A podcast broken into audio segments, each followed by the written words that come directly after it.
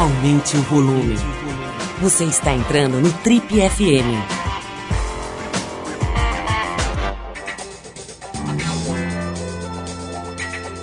Oi, aqui é o Paulo Lima e a gente começa agora mais um Trip FM, o talk show da revista Trip. Bom, hoje o Trip FM faz uma homenagem que a gente gostaria que não precisasse ser feita tão cedo. A gente vai fazer uma pequena homenagem a uma das principais referências nacionais nessa espinhosíssima tarefa de interpretar as relações humanas, né, em especial aqui no Brasil. Estou falando do psicanalista Contardo Caligares, que infelizmente morreu nessa semana aos 72 anos, vítima de um câncer. Contardo era um amigo querido né, e bastante antigo aqui da Trip, ele teve nas nossas páginas, nas nossas gravações, nos nossos programas de TV, ao longo de anos, né, muitas vezes, aliás, bem antes da psicanálise ganhar o destaque merecido que ela tem hoje aqui no Brasil. Contado Caligares nasceu em Milão, na Itália, em 1948, e já aos 17 anos fez sua primeira grande viagem, fugindo de casa para morar em Londres. De lá ele passou pela Suíça, onde estudou filosofia, e pela França, onde se formou em psicanálise foi aluno de, de algumas das grandes uh, feras né, da psicanálise mundial, inclusive o Jacques Lacan, entre outros gênios aí dessa ciência. Ele trilhou também os caminhos lisérgicos da Índia e do Nepal na década de 60, conheceu de perto o sexo livre e a militância na Paris de 68 e a contracultura na Nova York dos anos 70. Até chegar ao Brasil no fim dos anos 80 e se apaixonar de vez por esse nosso país cada vez mais atrapalhado. Nos últimos anos, Contado escreveu diversos livros, atendeu a centenas de clientes na sua clínica, foi colunista do Jornal de Folha de São Paulo, uma das colunas semanais mais lidas do país, e também roteirizou e produziu a série Psi para o canal HBO, indicada ao Emmy. Para essa nossa despedida do querido Contado Caligares, a gente convidou alguns amigos, né, pessoas próximas dele, admiradores dessa grande figura, dessa cabeça super privilegiada que a gente felizmente perde num, momento em que a gente não pode perder ninguém que pensa com clareza. Né? Nesse momento em que a estupidez estrutural toma conta do país, Contado era uma dessas figuras de resistência muito importantes que nos deixa nesse momento. Bom, a gente chamou essas pessoas para falarem um pouco sobre ele também, cada uma do seu ponto de vista. E também a gente selecionou alguns trechos de uma conversa deliciosa que a gente teve aqui, eu e ele, no Trip FM em outubro de 2015. Saudades do Contar do Caligares. Bom, para se juntar a nós nessa pequena homenagem ao psicanalista e escritor Contardo Caligares, vamos começar pela historiadora e escritora Lilia Schwartz, que foi muito amiga dele e que é uma grande admiradora da obra do Contardo. Ah, o Contardo era um intelectual muito múltiplo. Ele tratava de identidade do brasileiro, estava apaixonadíssimo pelos policiais, pelos seriados. Então eu penso que é um intelectual necessário para esse nosso tempo tão multifacetado. O Contardo, eu conheci o Contardo já há mais tempo por causa da editora, mas eu tenho um, um caso bonito para narrar. Estava indo para os Estados Unidos, porque dou aula em Princeton todo semestre, e na fila encontrei o Contardo, super simpático. Conversei com ele, fui sentar quando já estava no avião e reparei que tinha esquecido ah, o carregador do meu laptop. Cheguei para ele e falei, olha, Contardo, você por acaso está aí com o seu laptop? Deixa eu ver se é igual e não sei o quê. No fim era igual e ele disse, você pode trabalhar, porque eu com certeza não trabalho quando estou no avião, mas eu vou trocar por um jantar.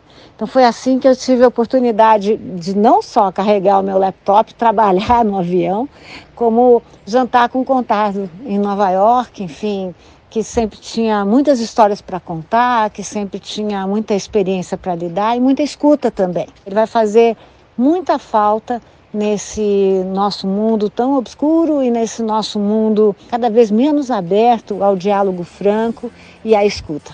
Muito obrigada. Contado, antes de mais nada, é um prazer te receber aqui novamente no Trip FM. Seja muito bem-vindo às nossas amplas instalações aqui, Contado. Muito obrigado. Não Paulo. pode rir quando eu falo isso, porque as pessoas vão saber que aqui é pequenininha. Otardo, é, vamos começar já falando da piscina. É um negócio muito legal, né? Você tava, a gente estava batendo papo aqui antes de começar uhum. a gravar. Você estava me contando que apesar da tua experiência já bastante respeitável aí como escritor, essa história de encarar um roteiro de uma série desse porte uhum. é literalmente outra viagem, né? Como é que foi aí? Como é que você se, se viu nessa, nessa situação aí? Escuta, não sei, quando a gente entra nisso, não, não pensa muito, porque provavelmente se se pensasse muito, acabaria uh, perdendo coragem. Mas, uh, porque na verdade são muitas páginas, muito, e sobretudo muitas histórias que você tem que uh, não só inventar, porque uma ideia de história eu tenho 40 agora na hora, mas aí a cada um delas tem que tem que, que, inventar uma dramaturgia, né? Bom, tem que que que acontece com o cara, por quê, como, né? Não pode bom, avançar de qualquer forma. Mas eh, eu achei isso muito interessante. É, é, extraordinário que a televisão te permite quando você escreve uma série desse tipo, porque se eu quisesse escrever 23 aventuras de Carlo Antonini como sendo 23 romances, meu, eu chegaria bem além dos 100 anos, né? Ou seja, que os últimos romances seriam um pouco hesitantes. Então, na verdade, a televisão te permite essa rapidez. O roteiro te permite essa rapidez, o que acho extraordinário, sobretudo quando você conta com a qualidade dos teus diretores, tudo bem, o roteiro, como você sabe, tem rubricas descritivas, não tem só diálogo, mas tem explicações do que acontece. Mas tudo isso é muito sintético, né? Se você num romance, na hora em que você diz entra numa casa pobre, não, você vai preencher duas páginas descrevendo o que, que tem nas estantes, por quê, por que não. Isso você está apostando no diretor de arte, está apostando na, na direção de figurinos, está apostando numa série de outros artistas, que realmente são artistas, que vão preencher aquilo. Agora, isso é um aspecto legal. Você comentou comigo que talvez seja a primeira vez que você trabalha num coletivo ah, é. de verdade, né? Você, é. Como colunista, você senta lá e escreve o que você está pensando, né? O livro é a mesma coisa. No trabalho da psicanálise também é uma coisa, né, que você não tem uma equipe solitária, pra... certo. É, como é que foi, cara? Você estava me dizendo que é duzentas e tantas pessoas para fazer certo. um seriado desse tipo, né? Sim. Você foi bem como um ator coletivo aí, um ator num grupo grande? Escuta, eu acho que sim. As pessoas aparentemente não se queixaram, não teve abaixo assinados. Não morreu ninguém? Não morreu ninguém. É, eu sou bastante. Tenho um jeito que não é muito brasileiro. Uh, então tem um momento inicial uh, mais complicado, não é muito brasileiro porque eu não uso vaselina, em outras palavras. Então, uh, até porque não tem tempo para isso. Então, se manda um e-mail, eu mando um e-mail, é isso, isso, isso, tem que fazer isso, isso, isso, aquilo. Beijos, eu acabo com beijos, mas não vou começar, desculpe incomodar, mas eu teria gostado de levantar a pergunta. Não tenho tempo para escrever isso, nem para falar isso. Então, a fala. Uma vez que eles se acostumam a isso, e se acostuma muito rapidamente, porque afinal eles acham que isso também é uma economia para eles e que eles podem me responder da mesma forma, ou seja, essa tua ideia é uma merda, que acho ótimo em vez de me dizer, desculpa, eu queria, sabe, o gato subiu no telhado. Não, o gato morreu, pronto. Uh, então, esse, esse lado direto, uma vez que a gente faz o luto dessas uh, circunnavigações uh, brasileiras, funciona bem. Como é que é essa história do, do personagem principal ser uma espécie de alter ego? Isso é verdade? Como é que funciona? Bem, escuta, primeiro é o personagem dos meus romances. Né? então, eu, HBO comprou a minha alma, eu vendi a um preço realmente de ocasião. uma módica quantia? Uma módica quantia, compraram a personagem, então não as histórias da própria personagem, eu desenvolvi histórias daquela personagem. Aquela personagem era, uh, bem ou mal, um alter ego meu, ou eu, eu sou o alter ego daquela personagem. A primeira coisa é que quando você começa a escrever romance, quando você escolhe uma personagem muito parecida comigo, que é de origem italiana, que é, é psicanalista, psiquiatra, psicólogo, caramba que seja, e que mora no Brasil, mas que mora nos Estados Unidos, que tem aquela história, bom, ele atribui a sua história a grande vantagem é que para a maioria das reações básicas eu não tenho que fazer pesquisa. Ele não gosta de vinho branco, eu odeio vinho branco, eu só gosto do vinho tinto. Então faço, de atribuo isso e resolvo. na constituição da personagem isso é uma facilitação, mas não é uma facilitação vergonhosa, é assim, é uma maneira de fazer ficção. Um, o que ele tem, que eu gostaria muito de ter e que lhe invejo, ele tem uma extraordinária disponibilidade para a aventura. É uma coisa que se torna cada vez mais rara, porque para ter disponibilidade para a aventura, a aventura não é os Piratas do Caribe, é a aventura, o encontro do acaso onde isso te leva. Aventura pede tempo. Aventura é aquela coisa que você sai sábado de manhã para ir para a padaria, vê uma pessoa que te seduz e em vez de ir para a padaria, você a segue. E vai ver para onde isso te leva e quem sabe você consiga falar. E não é necessariamente para acabar num hotel mais próximo, mas isso pode te levar, sabe, a aventura é isso, a aventura é estar disponível, sabe, aquela coisa. Então, o que que acontece? Acontece que você marcou para almoçar com o Paulo Lima ao meio-dia. Uh, então, e vou ter que ir. O meu estilo é, eu não vou e nem ligo. E, e ele se vira, é adulto. E espero que ele tenha encontrado uma aventura parecida.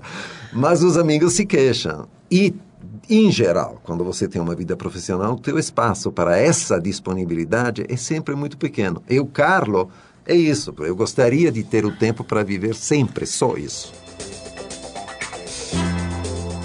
A gente foi ouvir o ator Emílio de Mello, que era o protagonista dessa série, e em seguida outro ator, o Lee Taylor, que já fez novelas na Globo, mas é um conhecido pelo seu trabalho no teatro e que também nos deu a honra de ser o apresentador do Trip Transformadores ao longo de muitos anos, nas cerimônias lá no Auditório Ibirapuera. Então, Emílio de Mello primeiro, depois Lee Taylor. Olá, meu nome é Emílio de Mello. É um momento bem difícil que a gente está vivendo para as pessoas que eram próximas a ele. Eu acho que é uma das coisas que mais me aproximou da pessoa dele é essa pessoa que está sempre tentando tirar humor das situações mais trágicas. Uma pessoa sempre divertida, sempre positiva, muito aberta, aberta até em todos os sentidos. A porta da casa dele nunca estava trancada, né? Você chegava na casa do contado, você abria e entrava, só tocava a campanha do contado quem, quem não o conhecia. A saída do elevador já abria a porta e entrando, falando o nome dele, ele estava lá te acolhendo da maneira mais mais hospitaleira, sempre, sempre me senti muito à vontade com ele. Aliás, eu acho que isso era também uma característica muito marcante do Contardo. Ele, ele vivia para ajudar os outros. Ele realmente tinha um grande prazer e uma grande coragem de aceitar esse desafio de ajudar as pessoas, né?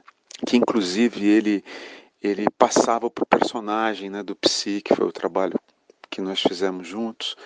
E o Carlo Antonini era considerado por muita gente um super-herói justamente por isso. Ele nunca gostava dessa, dessa definição, dessa adjetivação do personagem, porque ele dizia que era um personagem falido, mas que realmente ele vivia para ajudar os outros.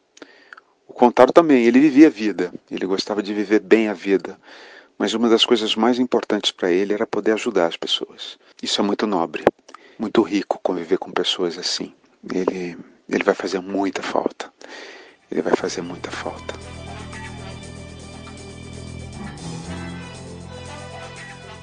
Tive a oportunidade de conviver durante o período em que participei da série Psi e do pouco que nós conversamos, eu fiquei encantado assim, não só pela pela capacidade de colocar na dramaturgia da série questões complexas de uma maneira precisa, mas uh, da disponibilidade para o diálogo, para a troca. Fui surpreendido com a presença do Contardo uh, no último espetáculo, no mais recente espetáculo do NAC, mais surpreendido ainda depois que ele me relatou ter ficado arrebatado assim com o trabalho. Então, ter essa troca com ele no set e depois ter a oportunidade de recebê-lo no teatro e saber que o trabalho que eu venho desenvolvendo interessou, chamou a atenção e o atraiu foi muito gratificante. Então, infelizmente, perdemos pessoa é, muito importante, acima de tudo, um, um homem que trazia à tona e analisava com critério a condição humana como poucos hoje no Brasil.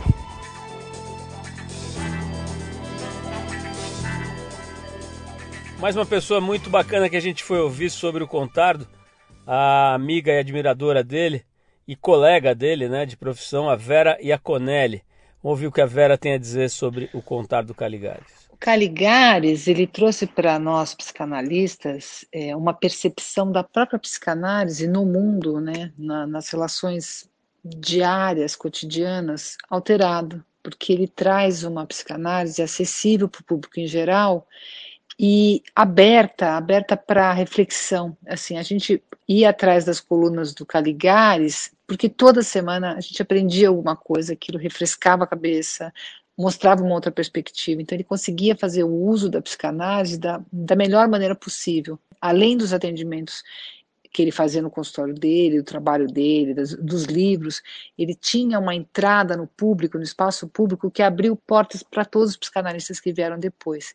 E o olhar estrangeiro dele também criava um impacto, porque ele nos obrigava a nos ver. E com certeza esse impacto também aconteceu nele, como ele relata em vários momentos, do Brasil, né, trazer para ele ali uma transformação muito grande. Então, é, o Caligares, ele, ele não foi é, apenas um psicanalista entre outros, ele foi um psicanalista que levou uma geração inteira de psicanalistas a se repensarem no espaço público. Ele abriu muitas portas e, com certeza, os leitores, que mu muitos nunca deitarão num divã, tiveram ali a experiência da, do raciocínio analítico nas transmissões deles, inúmeras, né, na televisão, na rádio, no jornal, né? Então, o Caligares aproximou o brasileiro da psicanálise e aproximou os psicanalistas dos brasileiros também. Acho que eu, é um feito gigantesco que a gente só tem a agradecer ao legado dele e lamentar que ele tenha morrido tão jovem, com tanta vida. É, foi um privilégio tê-lo entre nós o tempo que foi possível. Vamos falar dessa história da, do consultório, né, contada? Deve Sim. ser muito interessante aí o trabalho você faz, porque de fato, assim, desde que, enfim, as pessoas façam o que tem que fazer no consultório, é uma conversa muito profunda, muito íntima, né, de abertura Sim. real, né, das coisas, das aflições, das angústias, enfim, uhum. da, da vida, né? E certamente é óbvio que isso deve alimentar a tua produção como escritor e tal.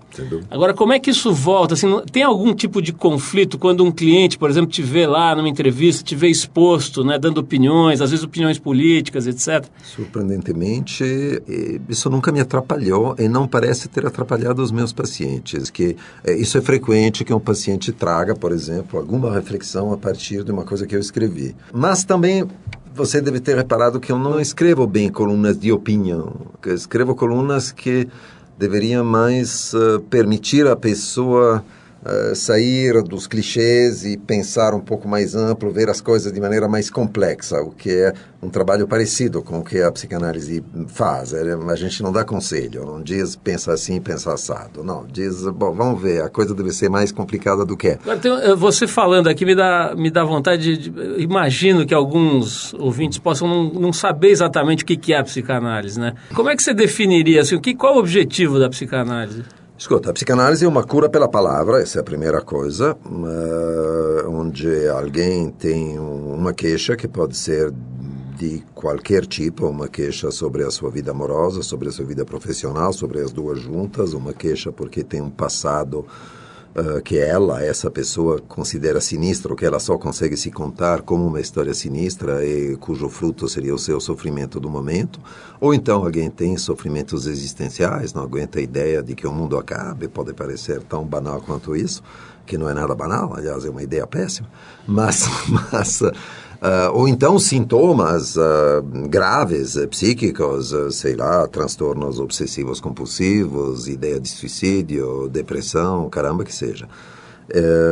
e decide consultar alguém com quem falar disso. Bom, o psicanalista é a pessoa que recebe essa demanda e inventa um jeito de responder que não é um conselho, não é um conforto, nunca a última coisa que um psicanalista vai dizer a quem que seja, em qualquer circunstância que seja, é as coisas não são tão graves assim. Uh, ele sempre vai dizer o contrário, vai dizer as coisas estão péssimas. E agora vamos ver como é que você encara essa situação. Mas uh, não, não, não tem consolação na psicanálise, nem consolação graças ao mundo futuro, graças a uma sorte que estamos esperando, não adianta esperar a mega cena de sábado. Na minha visão, cada vez menos as pessoas dizem o que estão sentindo de verdade, né? na mídia, nas entrevistas, uhum. nos uh, nos contatos, uh, e acho que até, não sei o quanto a tecnologia, a internet influenciam nisso, mas cada vez mais você vê uma representação idealizada da pessoa né? no Instagram, né? É sempre Sim, uma claro. coisa bonita e, e asséptica, né? Talvez os consultórios sejam um dos únicos, últimos redutos né, da sinceridade, certo. da verdade. É, são um lugar onde não é preciso se mostrar feliz. Né? É possível tirar a máscara. De qualquer jeito, nessa altura, vivi algumas, não todas, mas uh, grandes transformações tecnológicas. Então, conheci todos os apocalípticos de cada um de, desses momentos. Os apocalípticos são os caras que diziam que o homem nunca seria o mesmo, que nós perderíamos intimidade, contato, capacidade de trocar e disseram isso, disseram isso para o telefone, disseram isso para o rádio, disseram isso para a televisão, disseram isso para o computador. Uh, não, não aconteceu nada disso. Né? Então, a internet também, eu, eu acho que sim, claro, existem mudanças produzidas. Uh, certamente é diferente usar o WhatsApp ou mandar uma cartinha, mas, afinal, em última instância, isso não altera a subjetividade de uma maneira, pelo menos não de uma maneira catastrófica.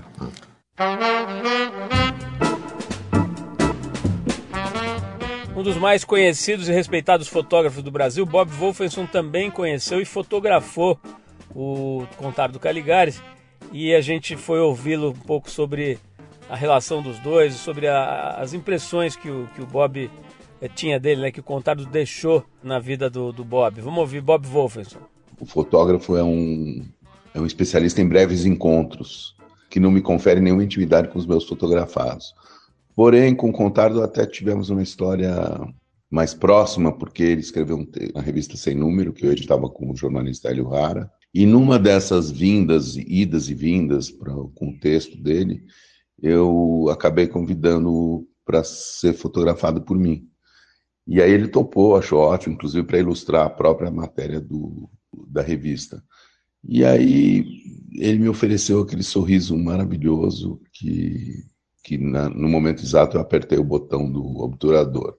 E ele, depois, depois desse encontro, ele escreveu um artigo sobre a minha exposição A Caminho do Mar, na Folha, muito generoso, enfim, muito perspicaz, o último retrato que eu fiz dele foi para a capa do livro. Eles iam relançar Cartas a um Jovem Psicanalista e me convidaram para fazer uma foto da capa e eu fui ao consultório dele. E ele é sempre muito afirmativo, né? Sabia como se postar diante da câmera. Afora toda a admiração que eu tenho por ele, né? Que eu lia todos os artigos, enfim, deixava passar poucos. E sempre eram muito relevantes do ponto de vista principalmente daquilo que me interessa muito, né? Que é a natureza humana, o sexo, identidades, relações, né? Eu tenho uma afinidade com as falas, com os conceitos dele. Sempre me senti muito identificado com as falas dele. Otávio, quando a gente botou a música aqui, a música, essa música dessa banda suíça que o cara tem sotaque da Califórnia, é, você estava me falando que acha que essa tecnologia intensificou um pouco o diálogo, que isso tem algum impacto, né? Ah, eu acho sobre assim, os relacionamentos. Sim, eu acho muito interessante. Por exemplo, se constata facilmente. Primeiro se constata isso já antes mesmo da tecnologia SMS ou WhatsApp e companhia. Uh, era frequente e bizarro constatar que casais se diziam coisas por e-mail que não se diziam oralmente. Uh, ou seja, tinha um momento em que recorria a e-mail para mandar e dizer alguma coisa que não tinham, sei lá o que, a coragem, ou que tinham vergonha de dizer uh, uh, ao vivo, digamos. e isso no SMS e no WhatsApp é uma coisa que a gente, por exemplo, quando o SMS e o WhatsApp ainda mais são usados na, na combinação de um, de um encontro sexual, eles chamam de sexting. Exatamente. Né? Texting é sexting. Sexting. É, você é. combina, vê se tem uma compatibilidade de fantasias e como é que vai funcionar. Eu quero que você entre no quarto, mas não diga né, nenhuma palavra. Essas duas pessoas poderiam se telefonar, né? E dizer, ah, eu não gosto, mas não vai acontecer por telefone. Nunca aconteceu e não vai acontecer por telefone. O que permite que isso aconteça é o fato de que é por escrito. Sai ano, entra ano, você vem uhum. aqui em 2009, depois aparece em 2013 e tal. A impressão que dá é que muda muito pouco a coisa nas angústias humanas, né? Por exemplo, você tem uma frase que eu acho ótima, que é assim, basicamente a vida sexual atual é bastante miserável para a maioria das pessoas. Quer dizer, continua tudo. O ser humano evolui, não evolui, fica a não, mesma coisa. Isso é é? evolui, piorou. Involui. Eu diria, não sei se dá para. Vou te dizer, na verdade, a nós, a gente acha que é muito tempo, mas 5, 6 anos para uma mudança de comportamento é muito pouco. Mudança real, digo, substancial é muito pouco. Então, mesmo avaliar isso é, é, é, é um pouco, uh, assim, é muito aproximativo. Mas uh, a vida sexual continua, continua relativamente miserável, sim. Uh, agora, certo, o observatório do psicanalista é muito curioso, porque você de uma certa forma, olha o mundo pelo ângulo dos lugares onde não dá certo, né? Bom, né? Então, uh, os lugares uh, onde dá certo não vêm te consultar. Então, tem uma certa visão. Mas será que negativa. existem esses lugares que dão certo? Será que existem ah. pessoas melhor resolvidas, como dizem por aí, né? Fulano não, é bem resolvido. Não, isso não acho. Eu bem resolvido e mal resolvido, isso é uma terminologia que tento evitar. Eu acho que Uh, somos todos uh, altamente patológicos e uh, só que alguns conseguem fazer alguma coisa mais interessante com sua patologia, sabe? E tem pessoas que lutam contra ela e geralmente se dão mal e pessoas que conseguem fazer algo, sabe? O exemplo clássico é é claro que não é se trata de coisas mais importantes, mas o exemplo para que se entenda o que eu quero dizer com isso é que se você tem uma puta insônia então tente ser guarda noturno, meu, entendeu? Tem que uh, fazer uma coisa interessante com o seu sintoma. A produção aqui do programa conversou também com mais um colega, o professor de psicologia Alexandre Coimbra Amaral, que era um enorme admirador do trabalho e da pessoa do Contardo. Palavras muito bacanas do Alexandre, vamos ouvir. O Contardo ele é um marco na relação da psicologia, da psicanálise, da psiquiatria, das áreas psis com o mundo das pessoas, o mundo da vida real, né? É porque a vida das pessoas acontece assim no chão real, com os problemas reais. Às vezes a psicologia falava e continua falando um idioma incompreensível, né? É, e o Contardo ele é um mestre, ele sempre foi e sempre será um mestre na capacidade de falar a linguagem que as pessoas conseguem entender sem abrir mão de nenhuma parte da profundidade que ele quer e sempre quis colocar e sempre conseguiu colocar no conteúdo.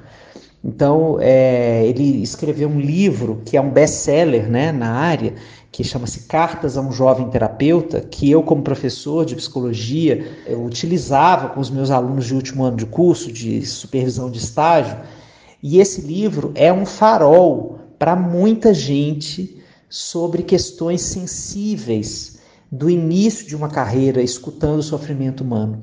Então, Contar do Caligares ele é, é uma, um marco, uma referência, uma, uma marca de sensibilidade, de cuidado, de apreço, de relação com a arte. Então, que a partida do Contardo imortalize o seu legado, as suas falas, que a gente possa sempre falar dele, sempre lembrar, sempre reler. Contar do Caligares.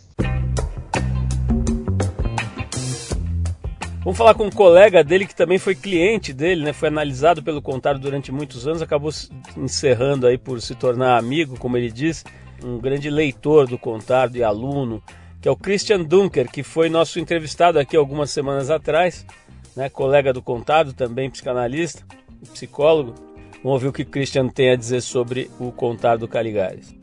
Como falar do Contado Caligares com quem fiz análise durante 16 anos, alguém que me ensinou quase tudo que eu sei sobre isso. Percebia sempre isso, bom, falamos sobre isso muitas vezes, que havia um, um elemento bastante simples eh, e constante, que era assim a maneira como ele se colocava naquilo que ele fazia, a forma, como a maneira de escolher as palavras, de se endereçar ao outro, era assim profundamente congruente com aquilo que estava sendo dito. Isso fazia com que você escutasse de uma outra maneira o que, o que você mesmo estava falando e, e, ao mesmo tempo, percebesse, às vezes, o ridículo, o trágico da comédia que você estava inventando para sua vida. E, e, também o inverso, como em, em pequenas frases assim ou colocações, tudo estava dito. Né? Me lembro de uma de uma vez em que estava uh, discutindo uh, um assunto que era ao mesmo tempo assim pessoal, mas que envolvia algo da teoria psicanalítica. De repente ela me pergunta, mas por que que você ou como você pode saber disso, né?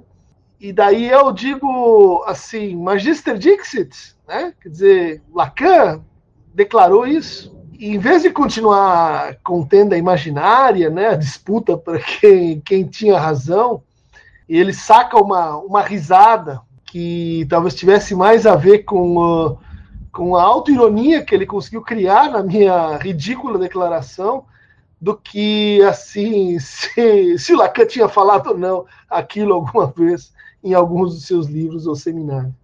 Então, essa esse trabalho assim de colocar os pés no chão da pessoa e levar assim as mãos para para bem é, assim acima de onde você usualmente consegue colocá-las era a arte que o Contardo tinha é, de ser extremamente humilde, extremamente próximo, íntimo e um gigante que fazia você ver as coisas como se estivesse dentro de um farol.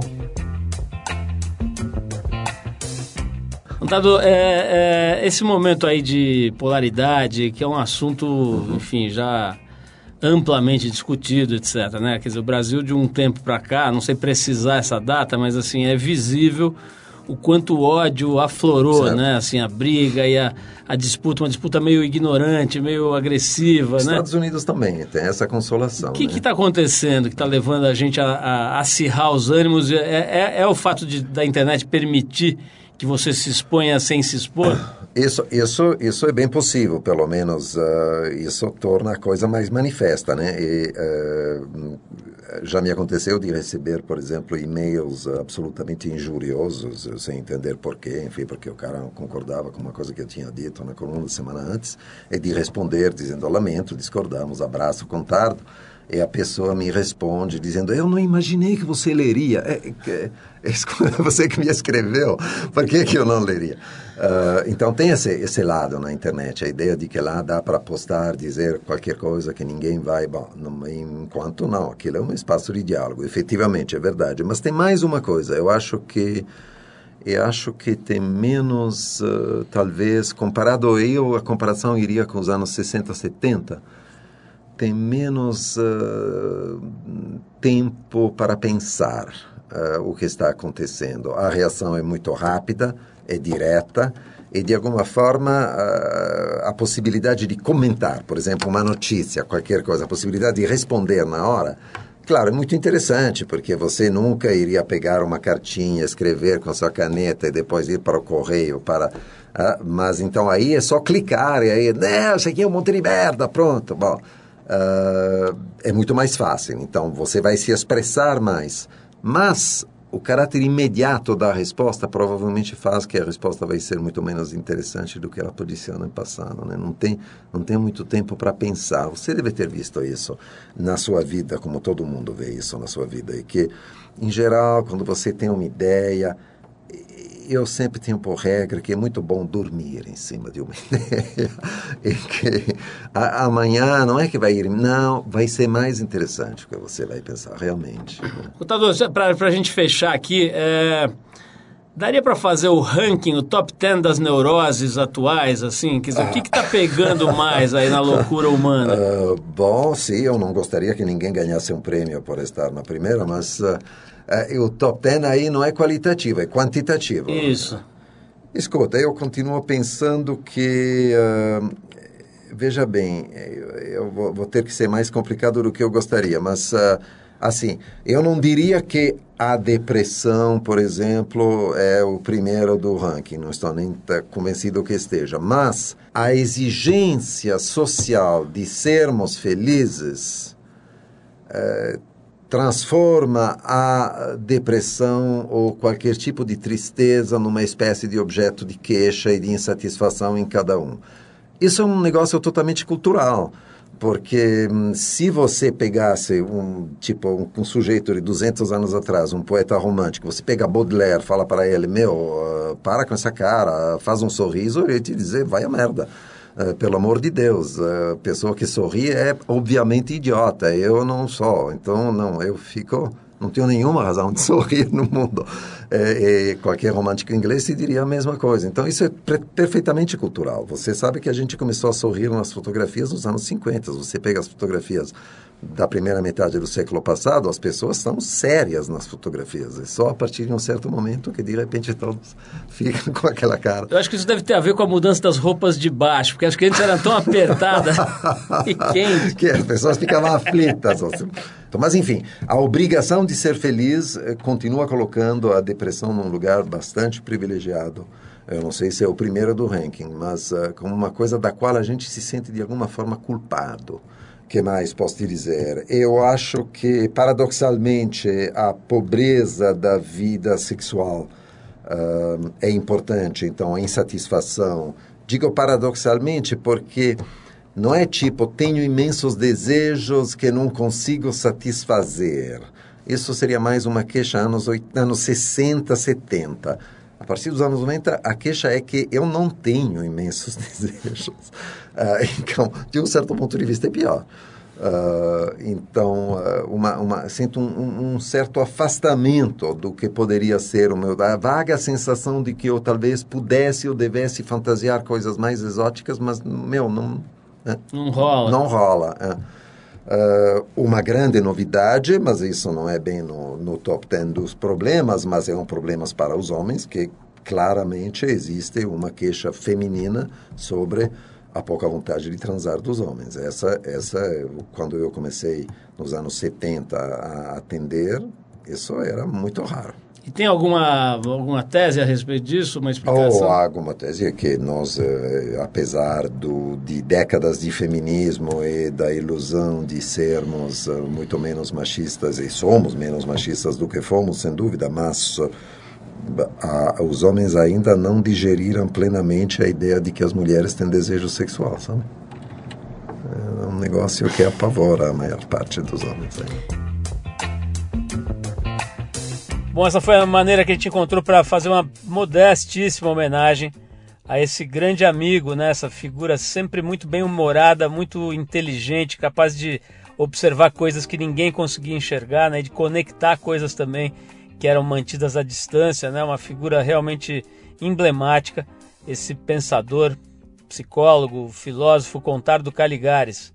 Assim a gente rememorou essa conversa que a gente teve aqui algum tempo atrás, né, como um símbolo da relação tão gostosa que a gente tinha aí é, há tantos anos com o Contado Caligares, que ele descanse em paz. Um grande abraço para o filho dele, para a família dele e que a gente possa lidar da melhor forma possível com essa perda e, e mais do que tudo celebrando a vida, uma vida riquíssima, né, em todos os sentidos desse desse grande pensador, filósofo, escritor, e amigo Contar do Caligares. Abração e até a próxima semana. Você ouviu mais uma edição do Trip FM, uma produção da Trip no ar há mais de 36 anos.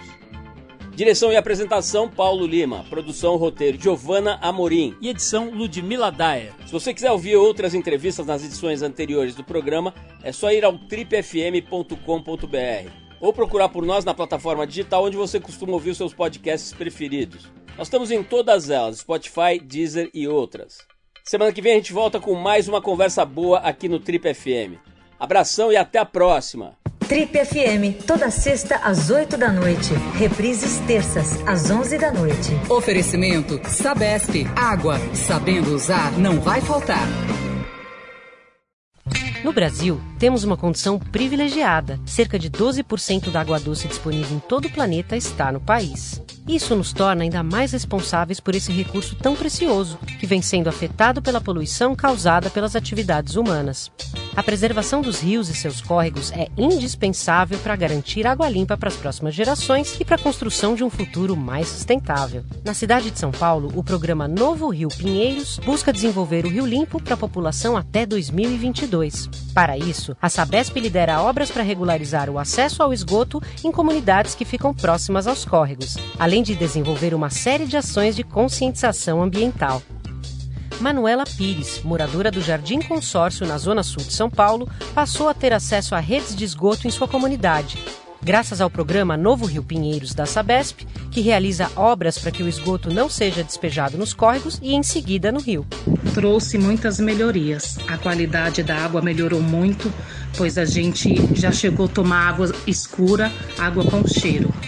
O, escoa, o escoamento do esgoto foi muito bom porque a gente precisava que fosse passada essa rede de esgoto para evitar a demanda de grandes enchentes para nós moradores. Hoje a gente não tem mais problema com enchente, pois com a canalização da rede de esgoto nova, as pessoas estão tendo mais consciência que não deve jogar seus lixos em lugares indevidos e sim jogar os lixos nos latões sem estar tá jogando seus lixos no, nos córregos, né? E nem nos rios.